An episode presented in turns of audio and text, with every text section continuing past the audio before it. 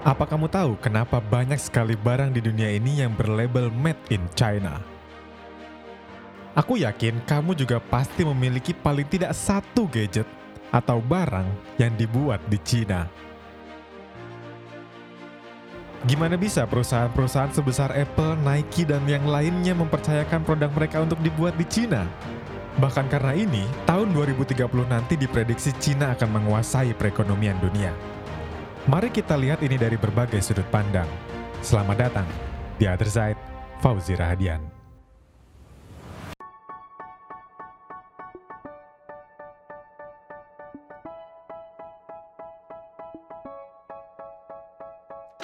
Coba lihat sekeliling kamu sekarang teman-teman, lihat barang-barang apa yang kamu bawa. Dan aku yakin ada salah satu atau justru beberapa barang yang dibuat oleh Cina. Bahkan karena kekuatan ini, Cina sekarang adalah negara dengan perekonomian terkuat nomor dua setelah Amerika. Orang-orang memprediksi bahwa tahun 2030 nanti Cina bisa melampaui Amerika dalam sektor ekonomi. Gimana bisa negara di Asia mengalahkan negara adidaya sekuat Amerika? Padahal di masa lalu Cina bahkan jauh tertinggal dari Indonesia. Kalau kita tarik ke belakang sebetulnya jawabannya sangat simpel teman-teman. Karena Cina adalah sebuah negara dengan jumlah populasi manusia terbanyak di dunia. Gimana bisa populasi manusia menjadi kekuatan dalam sebuah negara? Padahal di negara lain overpopulasi manusia ini begitu sangat dihindari teman-teman karena dia menyebabkan tingkat kemiskinan yang tinggi hingga kriminalitas yang tidak bisa dijangkau lagi. Tapi inilah kehebatan Cina, ketika semua negara mengambil jalan yang sama maka tidak dengan Cina. Berbekal dari kelebihan sumber daya manusia yang sangat banyak, Cina mulai membangun banyak pabrik di negaranya. Alasannya simpel, agar semua warganya bisa bekerja dan keluar dari garis kemiskinan. Banyaknya pabrik dan sumber daya manusia yang melimpah, maka itu akan menghasilkan tenaga kerja yang sangat murah. Karena kos produksi yang murah, investor mulai berdatangan. Mereka mempercayakan produk-produknya untuk dikerjakan oleh pabrik-pabrik Cina. Bahkan perusahaan sekelas Apple dan Nike mempercayakan produk mereka untuk dibuat di Cina. Jadi bukan hal yang mengherankan lagi ketika kita memiliki barang branded tapi di belakangnya bertuliskan Made in China.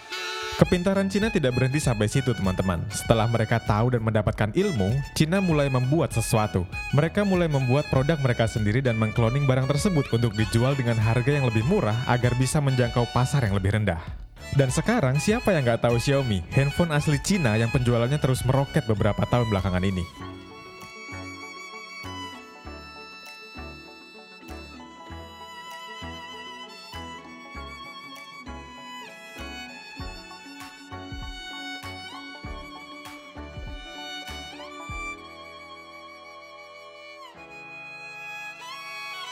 Bisa dibilang Cina mempersiapkan diri pada pasar internasional dengan membuat produk mereka secara mandiri. Dan cara yang dilakukan oleh Cina ini terbukti ampuh sehingga kamu bisa melihat Cina sebagai negara yang mumpuni. Pertanyaannya, apakah Indonesia bisa mengikuti Cina karena kita memiliki karakteristik bangsa yang sama? Bahkan sumber daya alam Indonesia lebih baik dari Cina.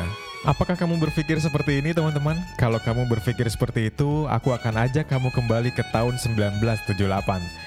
Tahun 1978 adalah tahun revolusi Cina dimulai. Waktu negara lain berbondong-bondong menganut sistem pemerintahan demokrasi, Cina tetap teguh dengan ideologinya, yaitu komunisme.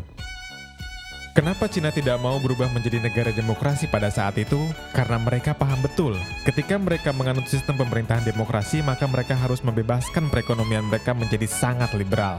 Di sisi lain, Cina sangat sadar bahwa mereka belum siap untuk bersaing di pasar internasional. Maka dari itu, mereka tetap dengan ideologinya yaitu komunisme.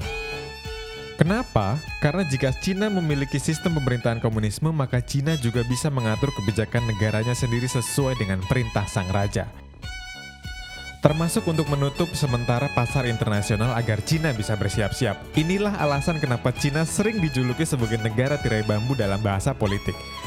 Cina pernah menutupi negaranya dari dunia luar, dari perdagangan internasional, seperti negara yang ditutupi oleh tirai bambu, tapi di dalam mereka bersiap jadi negara maju.